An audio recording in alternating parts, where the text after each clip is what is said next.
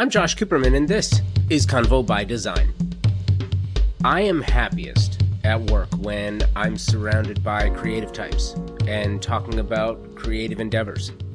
The LA Design Festival has come and gone, but for the past few weeks, I've been culling through the content captured from the event and putting it together in ways that I want you to hear it and see it. Sometimes that means changing it around a little bit. Following is a conversation and for anyone who considers themselves a creative, artist, designer, or any other title that means you engage in creative endeavors, this is for you. The following conversation was held at the LA Design Festival and includes Liam Young, the Australian born architect, founder of Tomorrow's Thoughts Today, uh, a think tank that explores a think tank that explores imaginary urbanisms. Uh, Young has taught at Princeton and currently at SCI-Arc and is a frequent contributor in both mainstream and architectural media. David Charles is a creative director and filmmaker. He has worked on 72 and Sunny. He's the ECD and co-founder of the LA office for Dutch shop uh, KesselsKramer, and he is a Sundance New Frontiers and Documentary Lab fellow and board member of ADC Young Guns. Kerry Elmsley is the Chief Creative Officer for experiential design studio Second Story.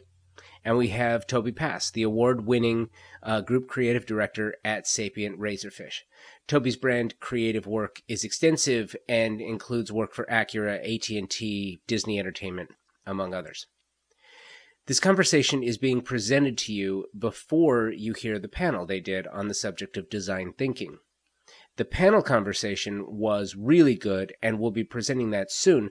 But this conversation is about the process that goes into the creative thought process as they presented it at the design festival. So it was sort of a, a look, an inside look inside, if you will, almost like a black hole of creative thought. These are issues that you deal with every day from ideating an issue, troubleshooting, problem solving, falling in love with your own ideas, and dealing with creative block.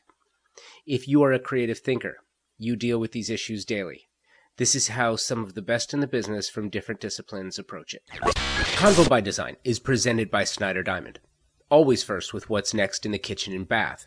Snyder Diamond is a family owned and operated company that serves the Southern California design and architecture community as well as discriminating homeowners through remarkable customer service and a curated offering of kitchen and bath appliances, fixtures, and finishes. The products at Snyder Diamond include the industry's best, like the full line of Miele appliances. Miele, also a family owned and operated company, offering industry leading products since 1899.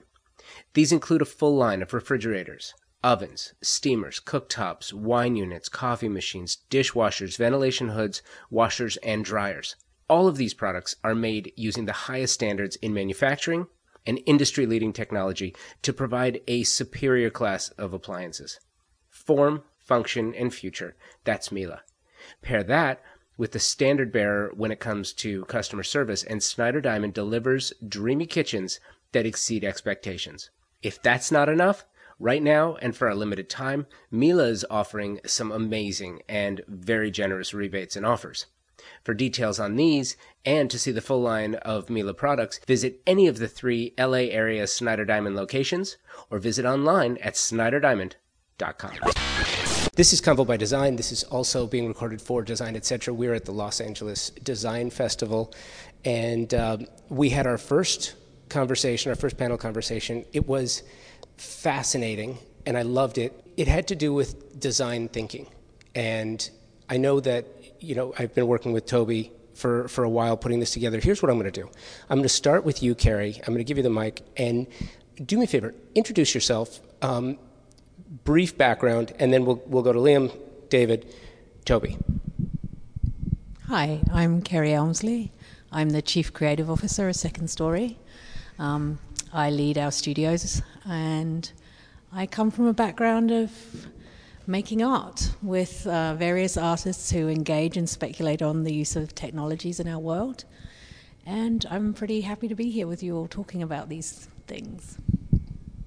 Uh, my name is Liam Young. I'm a speculative architect, and that means I don't design buildings, but instead I tell stories about the um, global, urban, and architectural implications of new technologies. So we work through film and the mediums of popular culture to prototype possible futures and the ways that technologies are changing our world. I'm David Charles. I'm a creative director and filmmaker. Um, I work independently with brands like Airbnb, and Impossible Foods, Masterclass, and others, um, and also original content. And I'm Toby Past. Uh, I'm creative lead here in LA for Sapient Razorfish. Um, and I work with and lead teams that are uh, hopefully changing the game for the brands that we work with in terms of connecting more so their advertising to their experiences in a more authentic way uh, that people actually feel and appreciate. And thank you all. And so this was really interesting. You just finished a conversation on design thinking, which is which is really it, it was great. And by the way, it was recorded, so um, we will be publishing that to Convo by Design and Design Etc., the official podcast of the LA Design Festival. And it was great because when I walked in, the first sort of thought given was Liam saying, you know, do we do we really need more chairs? And it's to- completely out of context. I mean, the the thought was, and I'll let you explain it a little bit more because I have sort of a, a counter idea for you. And Toby, I started working with you first on this as you started putting this conversation together. And from a standpoint of design thinking, it may seem like an easy idea or an easy concept, but it's really not because when you think about the con- the idea of a chair, chairs chairs have been invented forever. But if we don't keep inventing, if we don't keep designing, if we don't keep thinking, then we don't get to chairs that are maybe more comfortable than the ones that we're currently using. So I'm curious, and I'm just going to throw this out to all of you. When you got the idea of doing a conversation in, in one hour or less that has to do with design thinking, that's a huge topic, how did you approach it? And, and Toby, since you put it together, I'll start with you. What was the construct for this? Well, from my perspective, uh, because I used to be a teacher and, and in the academic world before going into agency and client side, uh, more hands on, I, I, approached it academically. I really took a look back to something that we probably all learned in school around design thinking, the process, the approach, the structure, uh, then how it's been applied to D School, Stanford, all the different places where it's taught and their different permutations of it. And then I actually thought about, well, how do we really truly apply it today in the work that we do? Uh, and as with most things that you learn in school, there's a huge difference between the theoretical and the practical. Uh, so I wanted to, with the diverse cast of characters that we all are here, explore the different ways that we think about design thinking as it applies to the work that we do. And that was kind of the impetus. Kerry, did you, did you have thoughts other than I really wish Toby would send me some of the questions that we're going to be talking about? Because you definitely wanted those. Yeah, yeah, uh, yeah. I, I like to be a little bit prepared about what are we going to be asked questions on. So I was so hassling wait, him a little bit. wait a minute. So this is really interesting. Um, you would have felt more comfortable with the questions. Now, I think I may understand a little bit more about your thinking, but I'll, I'll let I'll let you answer it first. But it, did you wanted the questions so that you could prepare for them. Yeah. But you don't want to give her the questions because. Because I want spontaneity, and I kind of. Uh, I, I, I, believe in preparation as well, absolutely. But I also want I want answers to come from a genuine place that maybe haven't really been truly fully thought through. Um, and I think that we were all going to come with different types of answers anyway because we all do different things and we're all unique people. Um, but uh, yeah, I love that sense of authenticity and spontaneity that comes when you don't really know what to expect. Um, and I think uh, some of us here knew each other previous to meeting, um, but not all of us knew each other. So that automatically put in a, bit of spontaneity to the conversation, which I thought was great. But Kerry, uh, back, back to you. Um, uh, how did you feel about how our conversation went today? It was a good conversation? Yeah, I think that we only really scratched the surface, though. And I'm much more interested in challenging the notion of human centered design that um, Liam brought up today. It's given me food, food for thought for some of the language we use and how we approach things. Uh, I liked the pirate I, I don't know. There's a lot that I think that when you work in a studio practice that's dependent on collaboration, there's a lot to explore in those tensions between the director or the artist and the collective authorship model. That's kind of what came up for me from the conversation. Yeah, I never really thought about it. Uh, it was a huge provocation for me when you brought that up as well, Liam, is that just how egocentric it is to talk about human centered design. Uh, and especially today when we're grappling with so many problems that are of our own doing, where we think we're creating great solutions for ourselves that have such a negative impact on society, on politics, and on the world. Yeah, but it's also like it's at the very core of, or even just the language we use to describe or understand the world, right? Like the, the, another big buzzword right now is the Anthropocene, right? We're all living in the age of the Anthropocene, which is to say that humans are the dominant force shaping the planet. And again, anthro, you know, meaning human, like it still puts humans at that center, right? Um, and that, in a way, is is the problem. The, the reason we we get to the problematic um, position that we're now in uh, is because we're not thinking about what does a forest need, what does a river need. We're thinking about what we need, um, and it's it's it's a really strange um, point of view actually when you think, start to think about Well, the world. Right? I feel like we're, we're thinking about what we want and not not exactly what we need, you know. And and I think that hopefully one day or more than a few people will realize that we need nature and the planet more than it needs us, you know. And once that shift happens, I think we have some hope. But before that, like I think it's going to be pretty. Well, David, and this is interesting too because you said something that I, I, thought was really interesting, and I appreciated the the notion of you know in in punk rock, it's it's a three chord progression. There's there's basically three chords. It's how you choose to put those three chords together. As a as a jazz fan, I love the notion and the concept of, of improvisation. The beauty of improv is that it doesn't always work. So there's kind of like it's also, it goes back to not having the questions, right? You, the ability to improv sort of pushes you further out there, but you're also when you're out there, there's the risk of falling. So when you go, the force doesn't need us, right? When, but we're not necessarily on the top of the food chain. But when you talk about design thinking, and you talk about doing it creatively there's that apprehension to move outside of prescribed ideas and, and a structural way of thinking. How do you, as all highly accomplished creatives, how do you force yourself? Because we're risking, we're risking our reputation. And, and that's a real thing, right? So when it comes to design, when it comes to trying new things and, and trying to break out of the, that, I hate outside the box. But when it comes to breaking outside of traditional thinking in the industry, how do you approach that? Um, I feel like it, it really it really comes from from who you are and how, how you built yourself how you built yourself as a human being. You know, I think if you if you stick to your values and and you're a good person and, and you have a strong work ethic, I think that gives you latitude to be able to think outside the box or to or to be more um, rebellious in, in your expression and, and the things you do. You know, it's it's really how we frame things. You know, like um, you know, I have a I have a teenage daughter, and you know, I told her like you can actually get away with way more just if you have if you have good grades and you do things on time you know so if, if you're able to balance your life that way i feel like we could have way more radical thinking being being expressed in a corporate world um, if we're able to to balance those both both sides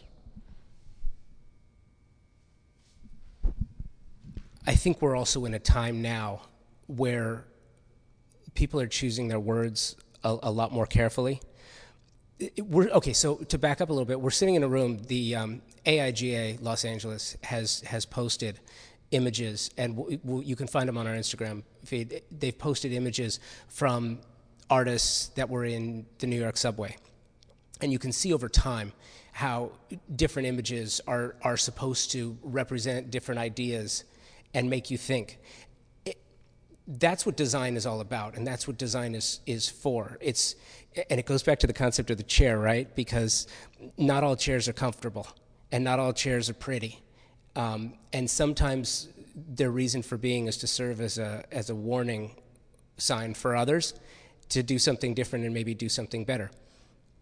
That being said, and, and again, sort of back to the concept of design thinking, everyone's got ideas and not all of them are, are great.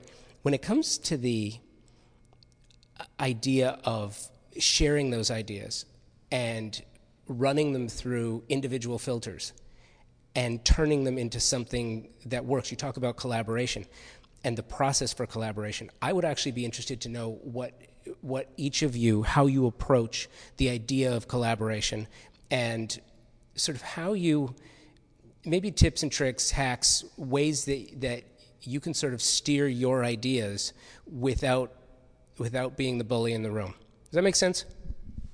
Yeah, I think it does. I mean, I'll I'll, t- I'll take that one to begin with. I, I, think probably because mine is the most locked in process because of what I do in the teams that I lead. I mean, you know, honestly, we have a pretty prescriptive process in terms of the way that we approach things. You know, starting with strategy and research and empathy and understanding user needs uh, before we move into design solutioning, both divergent and convergent in nature. Um, but I think the reality is that it's not always that clear cut. Even when you have a clear cut process, some problems necessitate creative thinking before you have a strategy locked down. Um, other ones start and are rooted very much so in strategy. Uh, and you can't move forward creatively to actually come up with the right solution unless you know what your strategy is. Um, so I feel like even when you have a process, you're going to have to be open and flexible and and realize that there are times where you have to break the process or you have to flow it a different way. Um, as for like why we do what we do, and I think are willing to go out and on a limb and take chances, I, I think it's the nature of creativity, I, whether it's artistic or design related, um, to want to push boundaries. Uh, to want to make the world a better place, as cliche as that sounds. But if we're not doing that, then honestly, I don't know what the fuck we're in this for. Yeah, but a big, a big part of collaboration is also just like, don't be a dick, right? Like we can, we can, we can like, you know, go into deep like how, how you build teams and all that sort of stuff. When it comes down to it, don't be a dickhead, you know, like, um, uh, like don't try and steamroll your shit. Um, listen to other people when they're talking, um, uh, and that's it, right? That that's how we start to make cool collaborations. Get get interesting people in a room, and don't be an asshole. You know?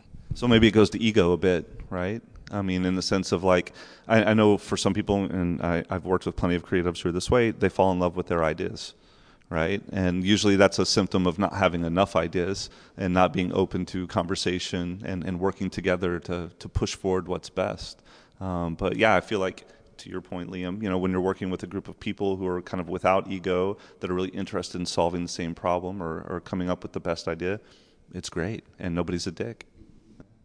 I feel like in our industry, um, I feel like there needs to be a second movement uh, beyond the Me Too movement, which is the anti-dick movement, and and I think that is actually enabling dicks is actually what created the Me Too movement. So I think that's like the foundation of actually all the problems, and and once we stop enabling poor behavior and and celebrating people who are bad in a collaborative environment that that will just go away. You know, I see, you know, I, you know, as a creative director, I oftentimes work with a lot of directors or or or artists or people who, you know, continuously have bad attitudes and, and, and not great work ethic and they keep getting more and more work and they keep being celebrated and and I feel like once that becomes something that's spoken in the news and becomes like if you if you if an article comes out about your poor behavior you're out right? You can't you can't do it doesn't matter how fucking great you are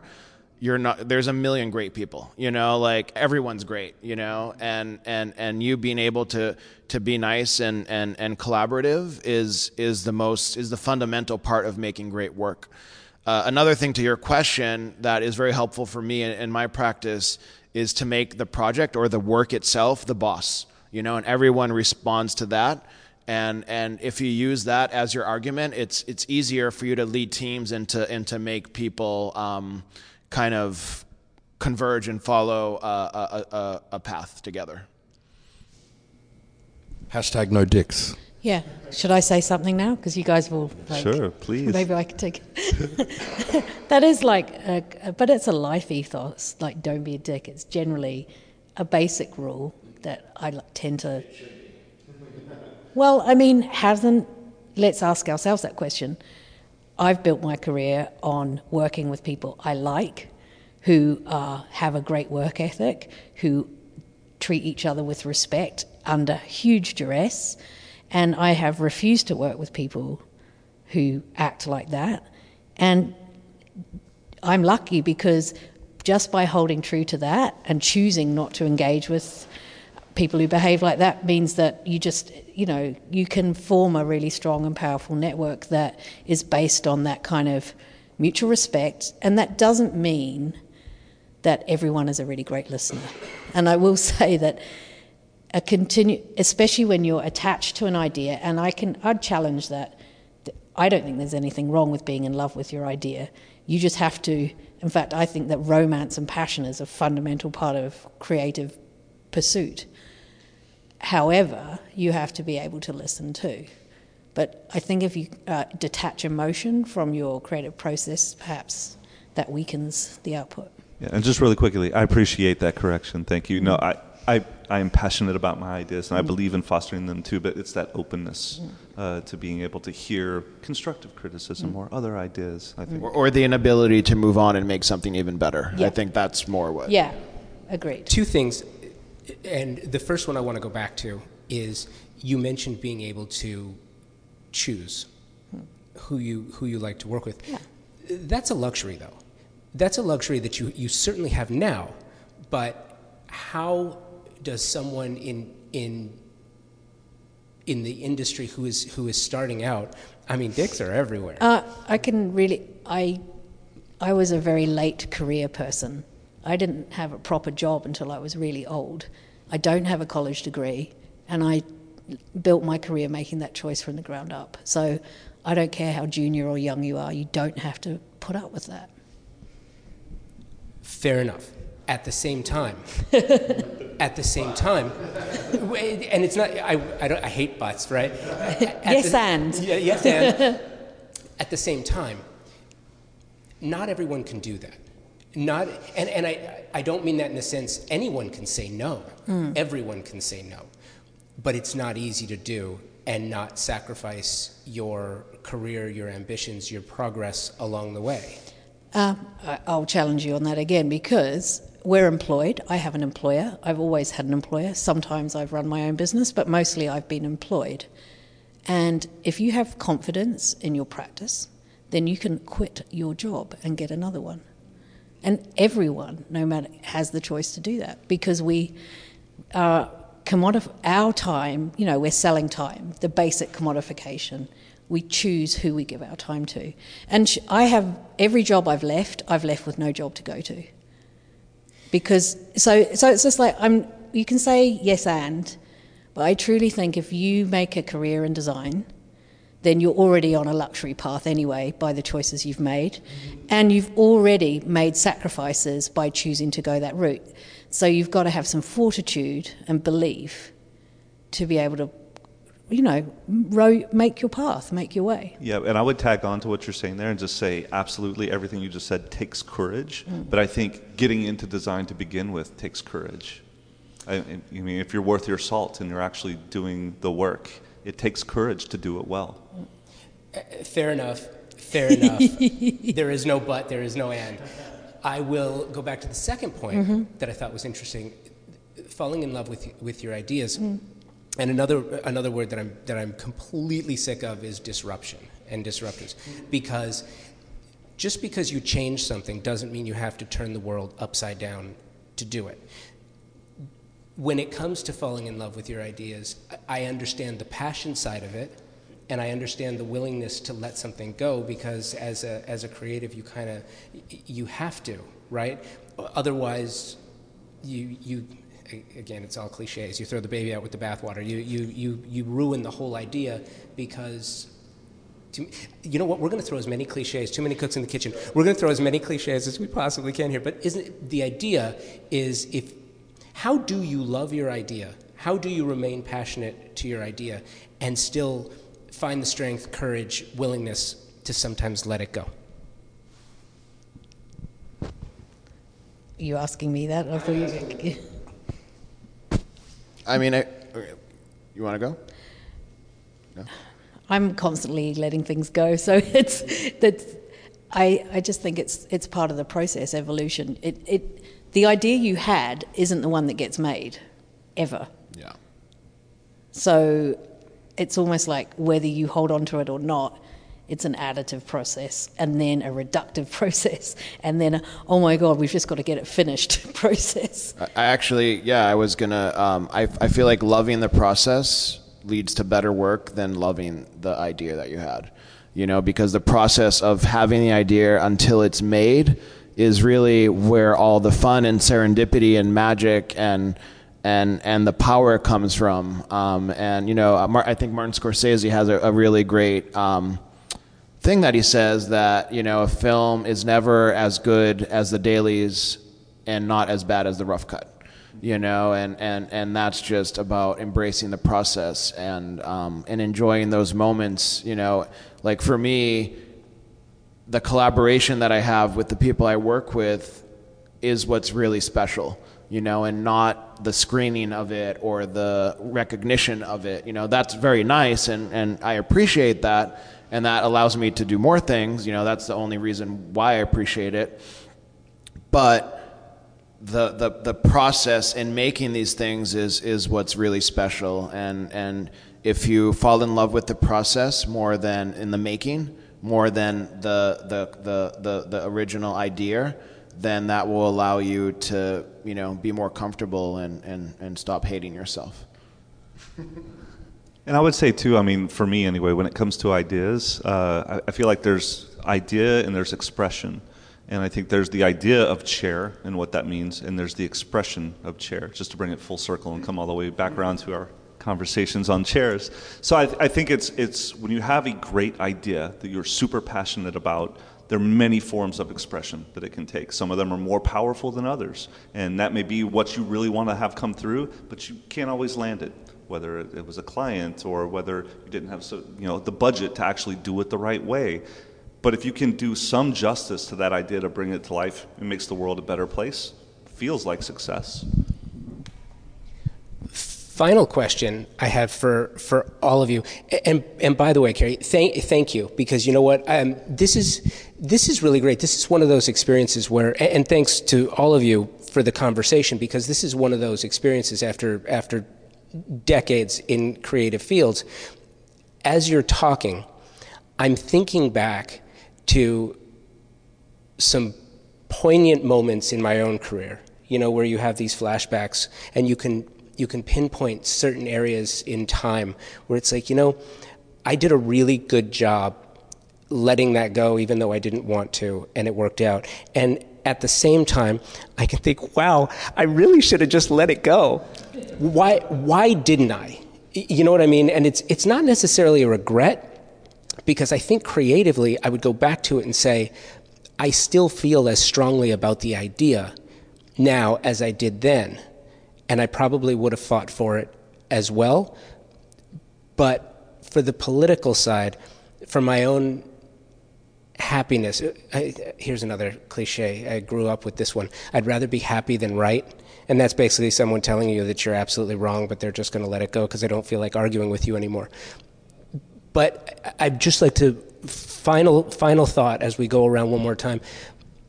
Your your thoughts and ideas on how do you let it go? Techniques that you do because I would I would challenge that each one of you has at one point in time in your careers had an idea, had a thought, had a project that you were working on, that there was somebody maybe more powerful in, in the construct that, that you were in that had a, a different idea that you didn't want to let go and either you and you had to make that choice where either you let it go or you, that was the hill you were going to die on. So how how do you make that choice well i feel like the first thing is that we have to remind ourselves constantly that what we do isn't precious at all. You know, we're not really, you know, we're not on a surgery table, you know, saving someone's life, or we're not, you know, putting out a forest fire. Um, so that's the first thing, right? Like we create all these awards and all this meeting and all this, this, you know, whatever you want to call it around what we do, but in the end of the day, at least in the advertising world, you know, we're making things that people don't really want to watch or care about, you know, and, and I think if you start from that from that point, that will do two things. One, that will make you let go of things easier and it will make you actually make the best work because you're starting from a very low point and for you to you know reach somewhere acceptable it takes a lot of hard work and a lot of creativity for you to make something beautiful and amazing and that may capture you know some minds and hearts um, so i think we just have to constantly check ourselves in what we're doing and and and just remind ourselves that you know we're doing something really nice and really beautiful but you know it's just another thing you know it's not it's not godly at all I personally, I don't move on. I take that idea, which I love, and I just put it on the shelf for a later time. But it's still there; it never goes away. Especially if it's something I was really and truly passionate about.